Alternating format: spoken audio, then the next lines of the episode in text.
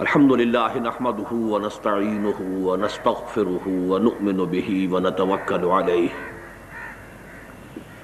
ونعوذ بالله من شرور أنفسنا ومن سيئات أعمالنا.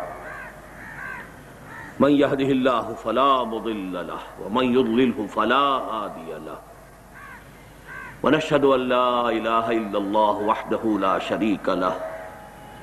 ونشهد أن سيدنا ومولانا محمدا عبده ورسوله. أرسله بالهدى ودين الحق ليظهره على الدين كله وكفى بالله شهيدا.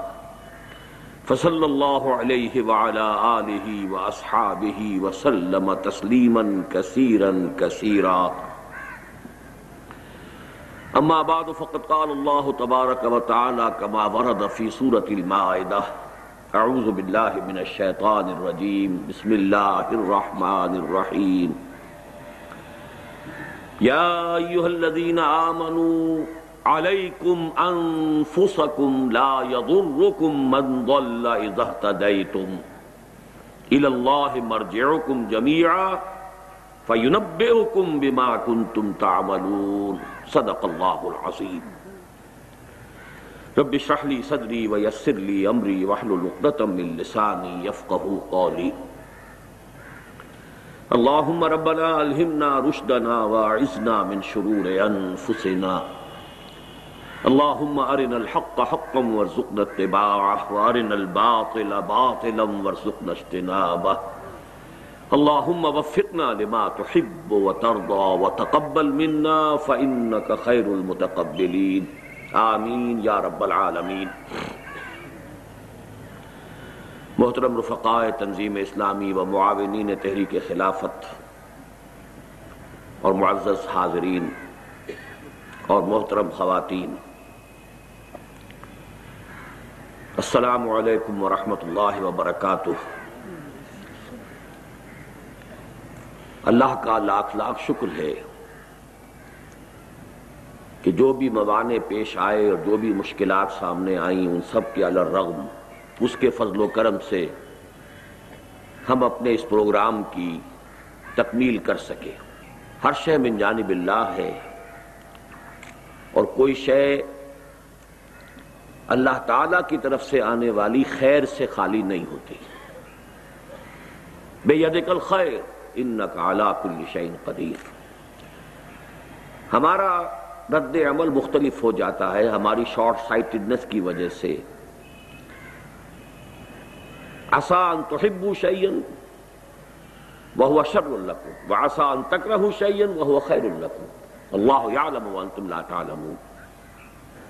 اب آج میں نے اگرچہ صرف ایک آیت اس وقت تلاوت کی ہے، لیکن میرے پیش نظر دو دو آیات کے چار مجموعے ہیں جو آپ کے سامنے ہدیتاً پیش کرنے ہیں۔ اور وہ اس لیے کہ حضور کا یہ فرمان سب کے علم میں ہے، ان خیر الحدیث کتاب اللہ، ان احسن الحدیث کتاب اللہ۔ تو کوئی ہدیہ اس سے بہتر ہو نہیں سکتا۔ پہلی آیت جو میں نے پڑھی ہے وہ سورہ معدہ کی ایک سو پانچویں آیت ہے۔ اور بڑی ضرورت میں محسوس کرتا ہوں کہ ہم میں سے ہر شخص کو اس آیت کے مفہوم اور معنی کو اچھی طرح حرز جان بنا لینا چاہیے۔ یا ایوہ الذین آمنوا علیکم انفسکم، لا یضرکم من ضل اذا اهتدیتم۔ الی اللہ مرجعکم جميعا فینبئکم بما کنتم تعملون۔ اور اسی کے ساتھ جوڑ لیجیے، وہ مضمون جو کئی مرتبہ آیا ہے، لا یکلف اللہ نفسا الا وسعها یہ پہلا تحفہ ہے آج کے اس اجتماع میں۔ لیکن ان کی اہمیت کیا ہے، اس پر سب غور کیجیے۔ پہلی آیت کے بارے میں روایت ملتی ہے کہ حضرت ابو بکر صدیق رضی اللہ تعالی انہوں نے ایک مرتبہ خطبہ ارشاد فرمایا۔ کہ مسلمانوں میں دیکھ رہا ہوں کہ تم اس آیت کا بالکل غلط مفہوم لے رہے ہو۔ اس سے گویا کہ ایک طرف یہ خیال ہوتا ہے یا شیطان کو وسوسہ اندازی کا موقع ملتا ہے کہ بس میں اپنی نجات کی فکر کروں، اپنی عبادت، اپنے فرائض۔ باقی یہ کہ زمانہ جدھر جا رہا ہے، مجھے اس سے کوئی غرض نہیں، میری کوئی ذمہ داری نہیں۔ تو آپ نے فرمایا یہ بہت غلط مفہوم ہے جو تم لے رہے اب میں سوچا کرتا ہوں کہ ابھی تو حضور کے وصال کو چند دن گزرے ہوں گے یا چند مہینے گزرے ہوں گے۔ اور اس وقت حضرت ابو بکر کو ضرورت پیش آ گئی کہ یہ وضاحت فرمائے۔ تو یقیناً کوئی بہت بڑی بات ہے، کوئی بہت اہم بات ہے اور شیطان کی طرف سے وسوسہ اندازی کا کوئی بہت بڑا رکھنا ہے کہ جس کا صد باب کیا ہے حضرت ابو بکر صدیق نے رضی اللہ تعالی عنہ۔ اس آیت کا اصل مفہوم کیا ہے؟ انسان پر اصل ذمہ داری صرف اپنی ذات کی ہے۔ کسی دوسرے انسان کو ہدایت پر لے آنے کا اسے اختیار نہیں ہے۔ کسی انسان کو ہدایت پر لے آنا ان کا اختیار نہیں، کجا یہ کہ انقلاب برپا کر دینا، دین قائم کر دینا۔ ان نقلا تحدیمن احبتا ولا کن اللہ یہ یشاء۔ نبی سے کہہ دیا گیا صلی اللہ علیہ وسلم، آپ ہدایت نہیں دے سکتے جسے چاہیں، تو اللہ ہدایت دیتا ہے جس کو چاہتا ہے۔ تو اپنی ذمہ داری جو ہے، وہ اپنی اصل ذمہ داری سے بڑھ کر نہ محسوس کریں۔ یہ کیوں نہیں ہو رہا؟ وہ کیوں نہیں مان رہا؟ لوگ کیوں نہیں سن رہے؟ اثر کیوں نہیں ہو رہا؟ نتیجہ کیوں نہیں نکل رہا؟ یہ تمام وسوسے در حقیقت اس آیت پر صحیح غور و فکر نہ کرنے کی وجہ سے پیدا ہوتے ہیں۔ البتہ جو مغالطہ ہے وہ کیا ہے؟ کہ آدمی اپنی اجتماعی ذمہ داریوں سے اپنے آپ کو بری کر لے۔ دعوت دینا آپ کا فرض ہے تل من دھن لگا دینا آپ کا فرض ہے اپنے جملہ وسائل کو بروئے کار لانا آپ کا فرض ہے، اس میں کوئی کمی اور کوتاہی ہو گئی تو یہ شیطان کا حملہ ہے جو اس آیت کے حوالے سے وہ کر رہا ہے اور کس دور میں کر رہا ہے؟ دور صدیقی میں کر رہا ہے۔ یہ ہے دونوں پہلو کے جس کو ہمیں متوازن طریقے پر، میں نے بارہا اپنے دروس میں یہ لفظ استعمال کیے ہیں کہ ہمارے ہاں جو ایک محاورتن لفظ استعمال ہوتا ہے کہ پل سرات جو ہے وہ بال سے زیادہ باریک اور تلوار کی دھار سے زیادہ تیز راستہ ہے، تو اس دنیا میں بھی ہر ہر جگہ پر آپ کو سرات مستقیم اسی طریقے سے باریک نظر آئے ادھر بھی گڑھا ہے، ادھر بھی کھائیے ذرا ادھر کو ہو گئے گئے، ذرا ادھر کو گئے تو گئے۔ بڑے توازن کی ضرورت ہے۔ لیکن اس کے ساتھ ہی ذرا ایک آیت اور نوٹ کیجیے۔ جو میں نے اس سے پہلے بھی آپ سے عرض کی تھی۔ کسی درجے میں بھی یہ خیال نہ ہو کہ میں کوئی اللہ پر احسان کر رہا ہوں۔ تو من جاہدہ فَإِنَّمَا نما یوجاہد نفس اللہ بہت غنی ہے، غنی العالمین ہر احتیاج سے بری۔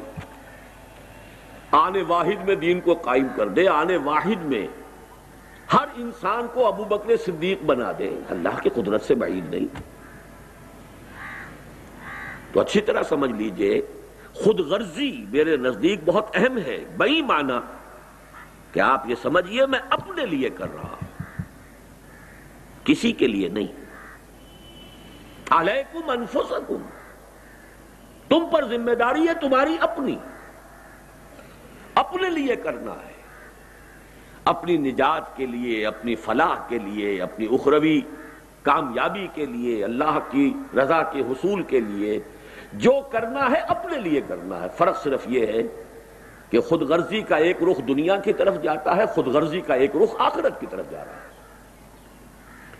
خود غرضی کا ایک رخ مال اور دولت کی طرف اور اقتدار دنیاوی کی طرف جا رہا ہے اور خود غرضی کا ایک رخ اللہ کی طرف جا رہا ہے۔ اللہ مجھ سے راضی ہو جائے، باقی سب ناراض ہو جائے۔ کوئی پرواہ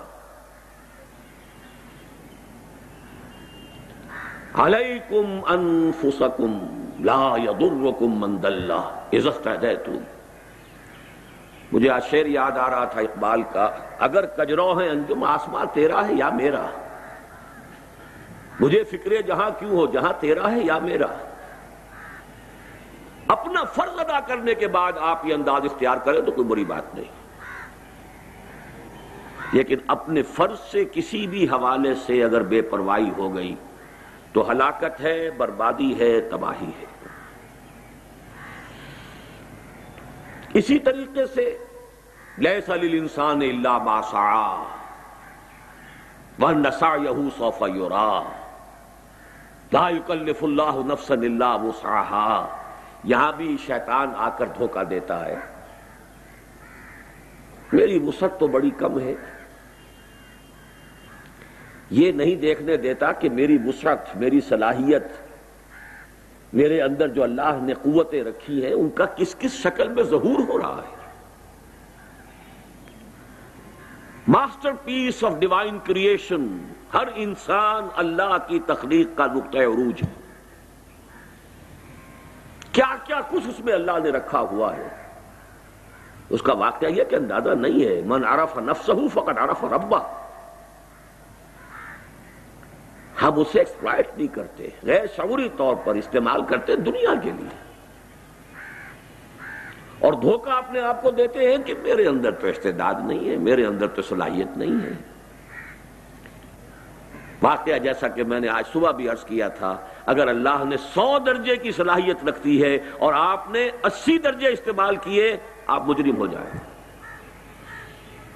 اپنے آپ کو کبھی اس کے حوالے سے دھوکہ نہ دیجیے میکسیمم کرنے کی کوشش کیجیے، آپ اپنے اس حد سے آگے نہیں بڑھ سکیں گے۔ کل کو میسر لما خلق۔ وہ اپنی جگہ ہے۔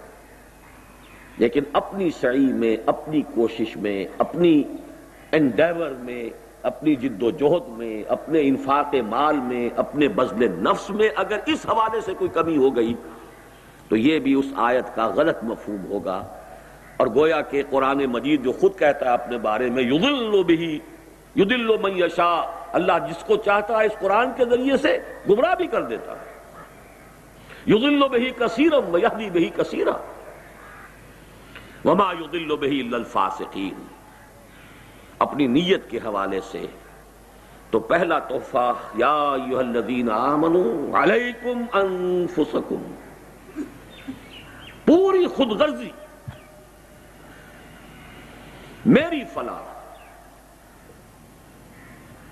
دو جگہ قرآن مجید میں فرمایا گیا ہے کہ قیامت کے دن تم چاہو گے ہمارے باپوں کو بھی جھونکو جہنم میں، اور ماؤں کو بھی جھونکو، اور بیویوں کو بھی، اور اولاد کو بھی، کسی طرح مجھے بچاؤ۔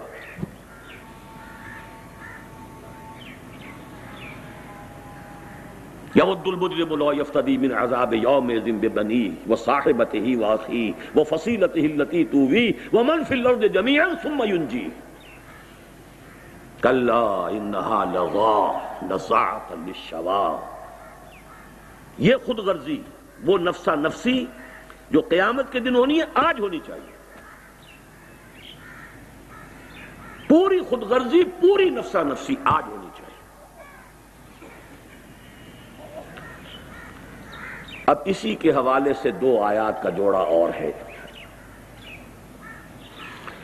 یا ایوہ الذین آمنوا قو انفسکم واہلیکم نارا۔ وقودها الناس والحجارہ۔ علیہا ملائکت غلاظ شداد لا یعصون اللہ ما امرہم ویفعلون ما یومرون۔ یہ تو ہمارے منتخب نصاب کی آیت ہے، آپ میں سے اکثر کو ازبر ہوگی۔ لیکن اس کا جوڑا کیا ہے وہ بھی نوٹ کر لیجیے۔ یا ایوہ الذین آمنوا لا تتخذوا آباکم و اخوانکم اولیاء ان استحب الكفر علی الایمان۔ ومن یتولہم منکم فاولائک هم الظالمون۔ دیکھیے انسان کے دنیاوی رشتے جو ہیں، اہل اہل میں اہل بیت سب سے پہلے۔ اولاد، باپ، بھائی، قریب قریب رشتے یہی ہے پہلی ذمہ داری اپنی ذات کے بعد آپ پر ان کی ہے۔ یہ بہت غلط ٹرینڈ ہمارے ہاں چل پڑا ہے۔ بھاگ دوڑ، دور دراز کی دعوت اور تبلیغ۔ اور اپنے گھروں کی طرف دھیان نہیں۔ Something is wrong somewhere اگر تو خلوص کے ساتھ ہے، تو کیسے ممکن ہے کہ سب سے پہلے آپ ان کے لیے بھلائی نہ چاہیں گے؟ دو اور دو چار کی طرح کی بات ہے۔ ان سے زیادہ پیارا کون ہوگا؟ اگر ان کی فکر نہیں ہے تو جان لیجیے، آپ اپنی شخصیت کے پروجیکشن کے لیے آپ اپنے نام کو نمایاں کرنے کے لیے آپ کسی حوث اقتدار کے اندر مبتلا ہو کر کر رہے ہیں جو کچھ کر رہے ہیں۔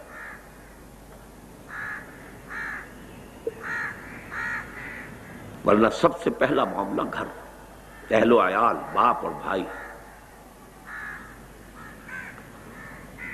انفسکم واہلیکم نارا۔ یہ تو ہوا مثبت انداز۔ بچاؤ۔ اور منفی انداز اس کو بھی نوٹ کر لیجیے۔ وہ معاملہ تو بہت ہی غلط ہے کہ آپ کو تاہی کر رہے ہو، غفلت کر رہے ہو، ان کو، ان کی آخرت کی فلاح کی فکر نہ کریں، وہ تو دلو دلالم بعیدہ ہو گیا۔ وہ تو میں نے کہا پیتھولوجی ہے، کوئی نہ کوئی خرابی ہے، کوئی نہ کوئی ٹیڑھ ہے، کوئی نہ کوئی کجی ہے۔ لیکن اس کا دوسرا رخ بھی ہے۔ اگر آپ کی تمام تر کوشش کے باوجود وہ سیدھے راستے پر نہیں آ رہے۔ تو ان سے کٹ جانا فرض ہے۔ اپنے باپوں اور بھائیوں کو بھی اپنا ولی نہ بناؤ۔ اگر یہ صورت پیدا نہیں ہو رہی، پھر کوئی خرابی ہے۔ کٹ جانے کا مطلب یہ نہیں کہ لٹ مار کے علیحدہ ہو جائے کٹ جانے کا مطلب یہ نہیں کہ گالم گلوچ پر اتر آئے نہیں۔ معلوم انہیں ہو جائے کہ یہ اس کے دل میں ہماری محبت نہیں ہے۔ پولرائزیشن اگر نہیں ہو رہی ہے، تو کوئی نہ کوئی خرابی ہے۔ منطقی نتیجہ ہے۔ ان کے غلط طور اتوار بھی ہوں، ان کے غلط چال چلن بھی ہوں، ان کی زندگی کے غلط رخ بھی ہوں۔ اور آپ کی محبتیں بھی جو کہ تو قائم ہوں، اور آپ کی شفقتیں بھی جو کہ تو قائم ہوں۔ تو یا تو آپ میں اللہ کے لیے حمیت اور غیرت نہیں ہے، یا ان کی محبت آپ کے دلوں میں اللہ کی محبت سے زیادہ ہو گئی ہے، تیسری کوئی شکل موجود نہیں۔ غیرت کا تقاضا۔ ہے میں خاص طور پر تنظیم کے نمایاں ساتھیوں سے بھی کہہ رہا ہوں۔ اس سال کا میرا اصل پیغام یہ سمجھیے، اپنے گھروں پر نگاہ ڈالیے۔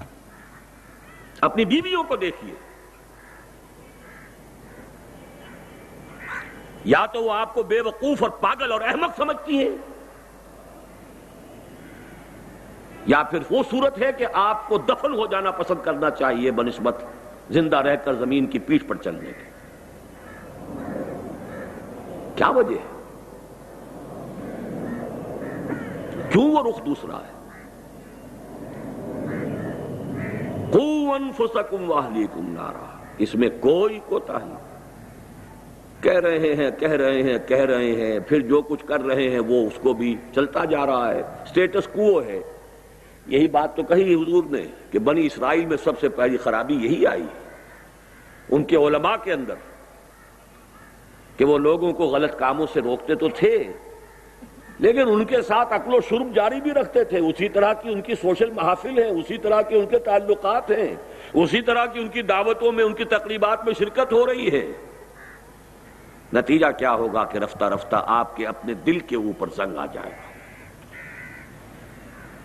اس حدیث کے الفاظ غالباً میرا ذہن یہ ہے کہ اس کے بعد دعا مانگو گے اور تمہاری دعا قبول نہیں ہوگی۔ یہ بے غیرتی اور بے حمیتی نہیں ہونی چاہیے۔ تو میں ایک لفظ پولرائزیشن کے حوالے سے بات کرنا چاہتا ہوں۔ یہ بھی نہیں کہ ایک دن میں فیصلہ کر دیا جائے، یہ بھی نہیں کہ بغیر اتمام حجت کے کوئی انقطاع اختیار کر لیا جائے، لیکن محسوس ہو جانا چاہیے، محسوس ہو جانا چاہیے۔ آگ میں اگر حرارت ہے تو محسوس ہو جائے گی، برف میں اگر ٹھنڈک ہے تو محسوس ہو جائے گی۔ اور اگر آگ کی حرارت محسوس نہ ہو اور برف کی ٹھنڈک محسوس نہ ہو تو وہ آگ کی صورت ہے، آگ نہیں۔ برف کی شکل ہے، برف نہیں۔ یا الذین آمنوا لا اب یہاں پر ذرا سا جو مغالطہ شیطان دیتا ہے صاحب کفر تو نہیں ہے۔ کفر کس بلا کو کہتے ہیں؟ ومن لم يحكم بما انزل الله فاولئك هم الكافرون۔ ہے کہ نہیں؟ ٹھیک ہے، مسلمان کی حیثیت سے مسلمان کا حق ادا کیجیے۔ وہ تو مشرک اور کافر والدوں کے والدین کے بارے میں بھی کہا گیا۔ وَإِن جَاهَدَاكَ لِتُشْرِكَ بِي مَا لَيْسَ لَكَ بِهِ عِلْمٌ فَلَا تُطِعْهُمَا وَصَاحِبْهُمَا فِي الدُّنْيَا مَعْرُوفًا وہ علیحدہ بات ہے بھی لیکن اس کو اچھی طریقے سے سمجھ لیجیے کہ جو کفر کا ساتھی ہے وہ اللہ کا دشمن ہے۔ جو کفر کی نوکری کر رہا ہے وہ اللہ کا دشمن ہے۔ جو کفر کی چاکری کر رہا ہے وہ اللہ کا دشمن ہے۔ اگر نظام کفر کی چاکری اور نوکری اور اس کی خدمت اسی احساس کے ساتھ ہو رہی ہو کہ جیسے ایک مزتر کے لیے خنزیر کھانا جائز ہے، تب تو صحیح ہے۔ اور اگر اس کو حلال طیبہ ہنی ان مریا اپنی ساری توانائیاں بیچ دیں، اپنی ساری جوانی گلا دی، پوری زندگی، وہ پانچ سوال جن کے بارے میں فرمایا گیا، لن تزولا قدم ابن آدم حتیٰ یسلان قمسن ان عمر ہی فیما افنا وان شباب ہی فیما ابلا۔ جوانی گلا دی، چاکری میں میں ایک واقعہ آپ کو سنا دیتا ہوں۔ میرے بزرگ بھی تھے، اگرچہ مجھ سے انہوں نے بیعت کی تھی، بلکہ سب سے پہلے وہی شخص تھے جنہوں نے ہاتھ کھینچ کر زبردستی مجھ سے بیعت کی تھی۔ حاجی عبد الواحد صاحب، مرحوم مغفور ایک خاص زمانہ تھا، انیس سو تیس میں انہوں نے ایم اے انگلش کیا تھا۔ اس زمانے میں تحریک خلافت بھی ابھی ختم ہوئی تھی، ہجرت کی تحریک تھی، وہ جوش و خروش تھا۔ ان کے اندر بھی جذبہ پیدا ہوا کہ دین کی کوئی خدمت کریں پہلے وہ حج کے لیے گئے۔ اور وہاں جا کر انہوں نے اپنے قیام کو ایک سال کے لیے طول دے دیا۔ مولانا عبید اللہ سندھی رحمت اللہ علیہ وہ وہاں پر مقیم تھے۔ ان کی صحبت سے فیضیاب ہونے کے لیے ایک سال گئے، اگلے سال کا حج کر کے واپس آئے۔ انہوں نے مجھے واقعہ سنایا۔ مولانا عبید اللہ سندھی انقلابی مزاج کے آدمی آگ بھری ہوئی ان کے اب وہ کہہ رہے تھے کہ چھوڑو اس نوکری کو، اس چاکری کو جو تم کر رہے ہو۔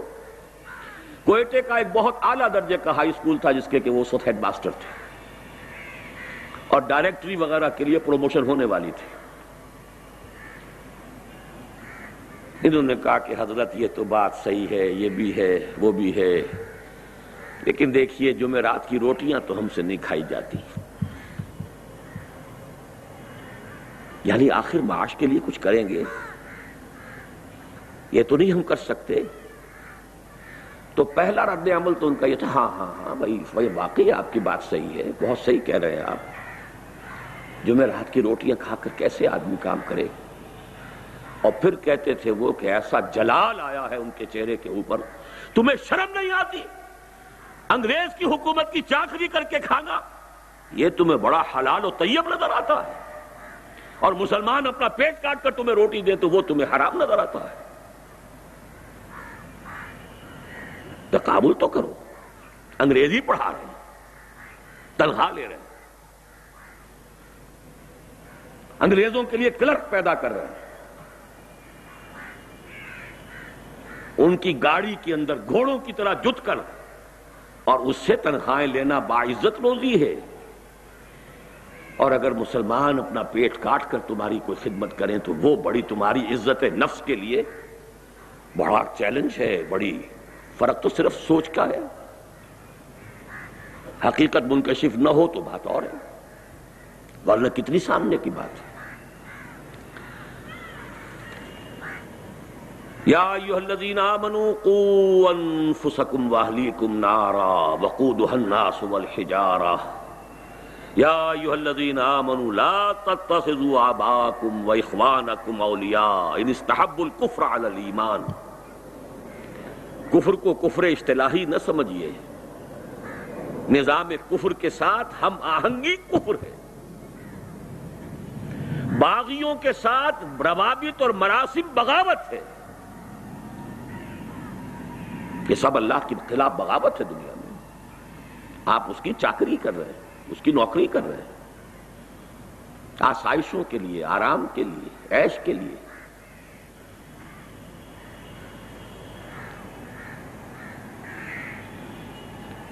تیسرا جوڑا۔ اصل شے جو فیصلہ کن ہے وہ کیا ہے؟ انسان کو اگر اللہ نے ہدایت دی ہے، تو اس ہدایت کو مضبوطی سے تھا جیسے حضور نے فرمایا ہے کہ قرآن وحشی اونٹ کے مانند ہے۔ الہدا ہے نا۔ اسے باندھ کر رکھنا پڑتا ہے۔ اسی طرح ہدایت ایسا نہیں ہے کہ بس جیب میں آ گئی تو آ گئی۔ محفوظ ہے۔ جہاں پونجی ہوتی ہے، وہیں چوری کا اور ڈاکے کا خوف بھی ہوتا ہے۔ کوئی پونجی نہ ہو، کوئی دولت نہ ہو، تو کہاں کی چوری اور کیسا ڈاکہ؟ رہا کھٹکانا، چوری کا دعا دیتا ہوں رہزن کو۔ اگر وہ ہدایت کی پونجی ہے، تو ہر آن خطرہ محسوس کیجیے۔ ہر چہار طرف سے اس کے اوپر حملہ ہوگا۔ نہیں ہو رہا ہے تو ہدایت نہیں ہے۔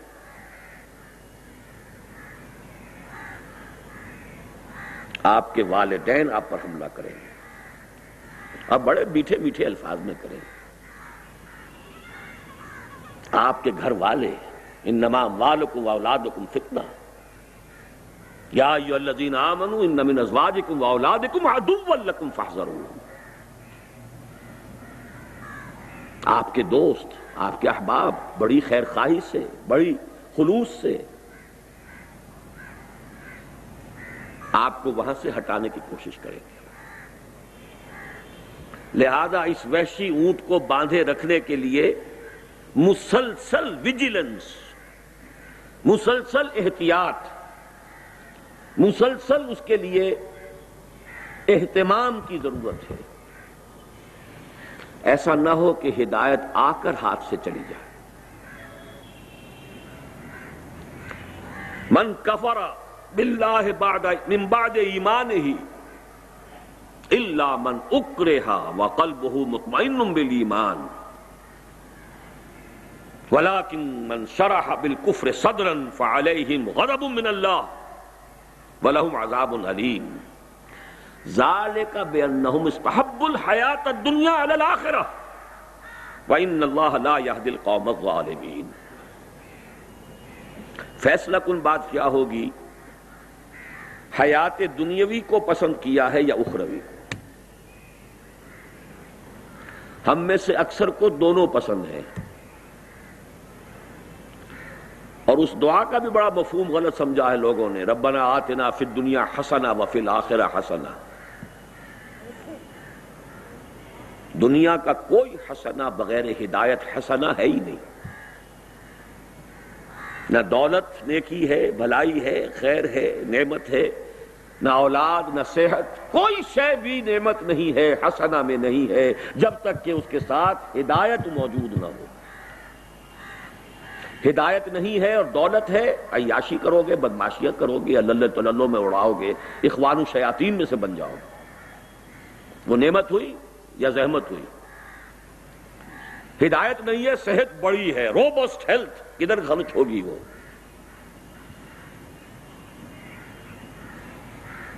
کوئی شے نعمت نہیں۔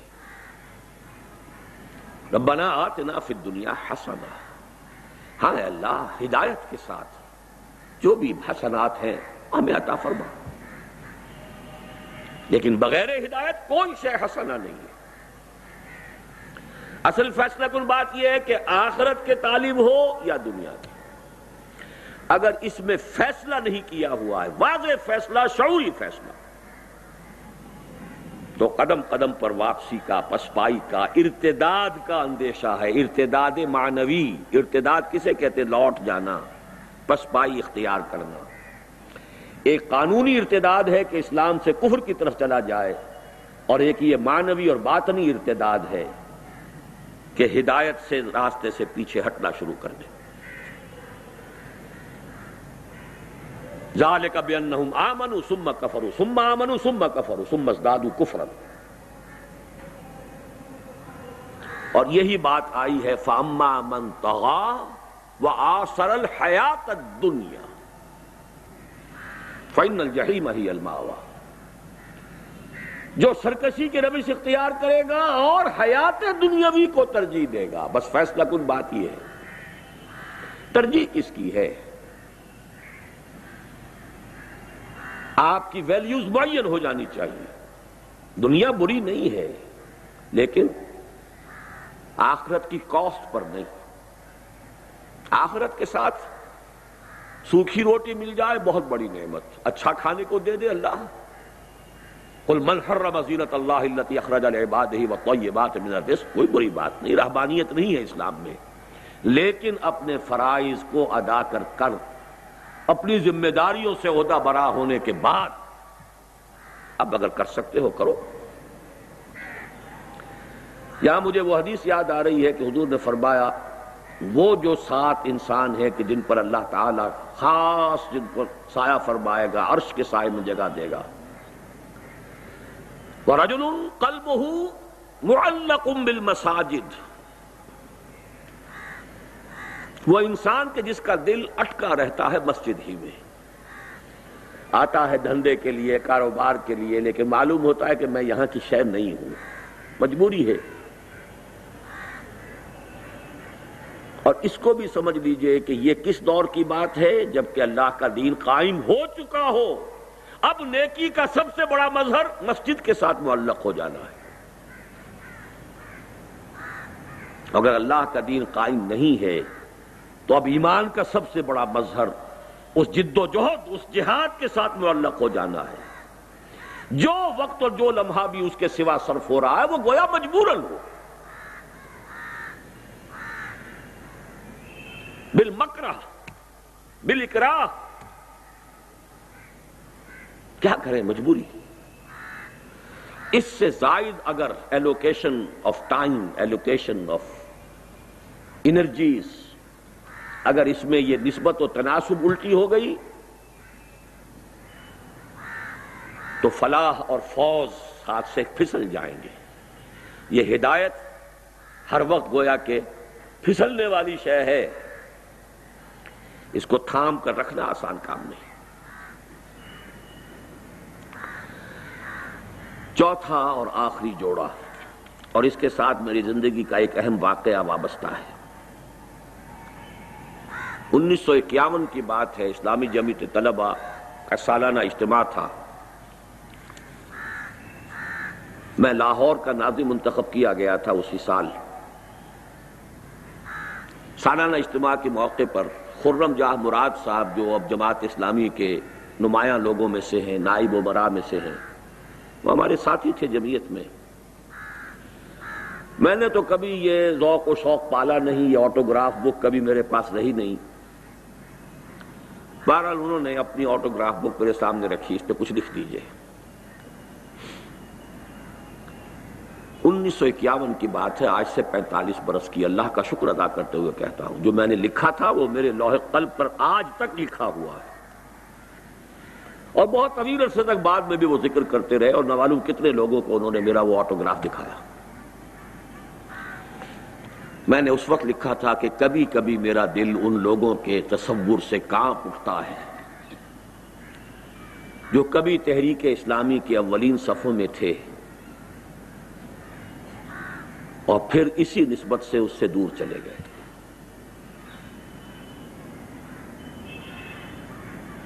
میں خود الحمد للہ ہدانا لہذا وما کننا لنہتدی لولا ان ہدان اللہ کے بعد۔ اب اس دعا کا سہارا لیتا ہوں کہ ربنا لا تزغ قلوبنا بعد اس ہدیتنا وحب لنا من لدنک رحمہ۔ اور اسی کا مشورہ میں اپنے بہترین دوستوں کو دیتا ہوں۔ یہ انیس سو اکیاون کی میری تحریر ہے۔ آج سے پینتالیس برس قبل۔ ہے نومبر انیس سو اکیاون تھا جس میں کہ وہ جمعیت طلبہ کا جلسہ تھا۔ بس یہی میرا آج کا آخری جوڑا ہے آپ کے لیے۔ ہرگز نہ سمجھیے گا کہ یہ کوئی ہماری یافت ہے، ہم نے خود تلاش کیا ہے، ہم نے خود پایا ہے۔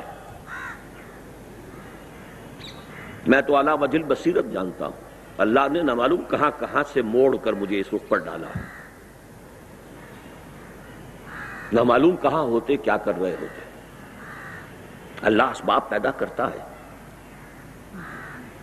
رخ موڑ دیتا ہے۔ کدھر جا رہے؟ یا ابراہیم ہادہ خلقتا، ہم لہذا ابرتا ابراہیم ابن ادھم رحمت اللہ علیہ بادشاہ تھے، شکار کھیل رہے تھے۔ کہیں سے آواز سنائی دی ہے، کسی حاطف غیبی کی یا ان کی اپنی روح کی؟ کوئی پکار قلب کی گہرائیوں سے نکلی ہے۔ اے ابراہیم، کیا اس کام کے لیے پیدا کیے گئے تھے؟ کیا اس کا تمہیں حکم ہوا تھا؟ یا ابراہیم الحاظہ خلق، ام لہذا امرتا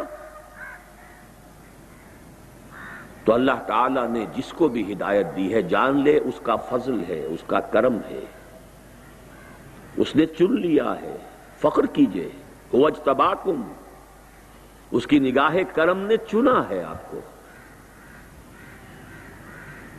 اس کا فضل خدا بندی آپ کے ساتھ شامل حال ہوا۔ ان فضل ہوں کانا کا کبیرا۔ ورنہ کتنے موڑ زندگی میں آتے ہیں۔ ذرا سا قدم ادھر سے ادھر ہو گیا ہوتا۔ تو نابالوم انسان کہاں سے کہاں پہنچا ہوتا؟ الحمد للہ ہدانا لہذا۔ کل شکر کل حمد کل سنا اس اللہ کے لیے ہے جس نے ہمیں ہدایت عطا فرمائی۔ مما کل نالنحتدی اللہ حدان اللہ قرآن مجید میں یہ الفاظ آئے ہیں، اہل جنت کے ترانہ حمد کے طور پر کہ جب وہ جنت میں داخل ہوں گے تو شکر ادا کریں گے۔ کیونکہ ہدایت جو ہے، اس کے بہت سے مراحل ہیں۔ ہدایت ابتدائی بھی ہے، ہدایت تکمیلی بھی ہے۔ ہدایت راستے کا دکھا دینا بھی ہے، ہدایت راستے کا سمجھا دینا بھی ہے، اور ہدایت منزل تک پہنچا دینا بھی ہے۔ اس وقت وہ ترانہ حمد ہوگا۔ اس اللہ کا شکر ہے جس نے ہمیں یہاں پہنچایا۔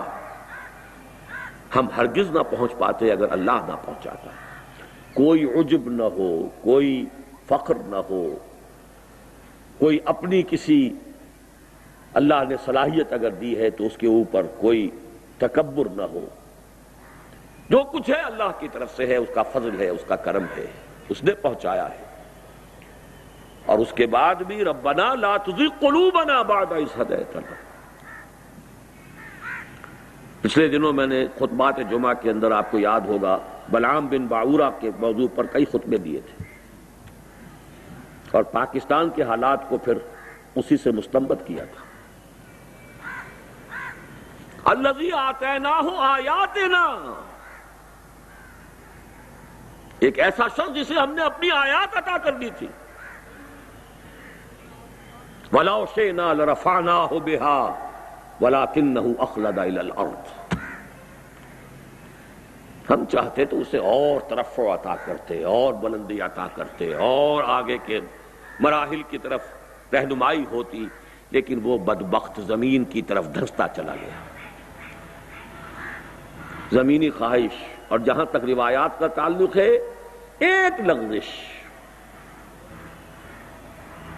ڈرتے رہنا چاہیے، کانپتے رہنا چاہیے۔ حدیث موجود ہے کہ ایسے بھی ہوتے ہیں لوگ، نیکی سے، زہد سے، تقوی سے، عبادت گزاری سے یہاں تک پہنچ جاتے ہیں کہ ان کے اور جنت کے درمیان بس بارش بھر کا فاصلہ رہ جاتا ہے۔ اور اس کے بعد تباہی آتی ہے اور جہنم میں پہنچ جاتا ہے۔ اسی کا عکس یہ ہے کہ کسی بھی انسان سے یہ نہ سمجھیے کہ آپ برتر ہیں، بہتر ہیں۔ کیا پتا اس کا انجام کیا ہو اور آپ کا انجام کیا ہو۔ اللہ اس کو ہدایت دے، کہیں سے کہیں پہنچا دے۔ اسی حدیث کے الفاظ ہیں کہ ایک شخص اپنے کفر میں اور معاشیت میں بڑھتا رہتا ہے، بڑھتا رہتا ہے، بڑھتا رہتا ہے۔ یہاں تک کہ اس کے اور جہنم کے درمیان ایک بارش کا فاصلہ رہتا ہے اور پھر زندگی میں انقلاب آ جاتا ہے۔ تو اس انقلاب معکوس سے اللہ ہمیں بچائے۔ اور اس کا طریقہ یہی ہے کہ ہرگز نہ سمجھا جائے کہ کوئی ہمارا کمال ہے، کوئی ہماری صفات ہیں، کوئی ہماری خوبیاں ہیں۔ جو کچھ ہے، اللہ کی دین ہے، عطا ہے۔ اس پر شکر ادا کیجیے۔ اس کو مضبوطی سے تھام کر رکھنے کی کوشش کیجیے۔ آخرت کو دنیا پر ترجیح دیجیے۔ اپنے بس میں جو کچھ ہے کر گزریے، لیکن اس سے زائد اپنی ذمہ داری مت سمجھیے ہوتا ہے ہو، نہ ہوتا ہو، نہ۔ ہم مکلف نہیں۔ لیکن اس پر مکلف ہے کہ اپنا تن من دھن لگا دے۔ بس اس کے بعد میں اللہ تعالیٰ کا شکر ادا کرتے ہوئے اور آپ سب لوگوں کا شکریہ ادا کرتے ہوئے۔ مجھے خوب اندازہ ہے جو مجھ پر بیتی ہے وہ میں جانتا ہوں، لیکن یہ کہ مجھے احساس ہے جو آپ لوگوں پر بیتی ہے۔ لیکن یہ کہ بہرحال اللہ اس بے آرامی کو، اس مشقت کو قبول فرمائے، میرے اور آپ کے لیے باعث رحمت فرمائے۔ ہمارے جو ساتھی بیمار ہیں، اللہ تعالیٰ انہیں شفا عطا فرمائے۔ جو ہمارے ساتھی حال ہی میں انتقال کر گئے ہوں یا پہلے انتقال کر گئے ہوں، اللہ سب کی مغفرت فرمائے، زندوں کی بھی مغفرت فرمائے اور فوت شدگان کی بھی مغفرت فرمائے اور مردوں کی بھی مغفرت فرمائے اور خواتین کی بھی مغفرت فرمائے۔ اور اللہ تعالی ہمیں اس ہدایت جو اس نے ہمیں دی ہے، اس پر استقامت کامل عطا فرمائے۔ اقول قولی حاضہ وستغفر اللہ علی ولکم ولسائر المسلمین والمسلمات۔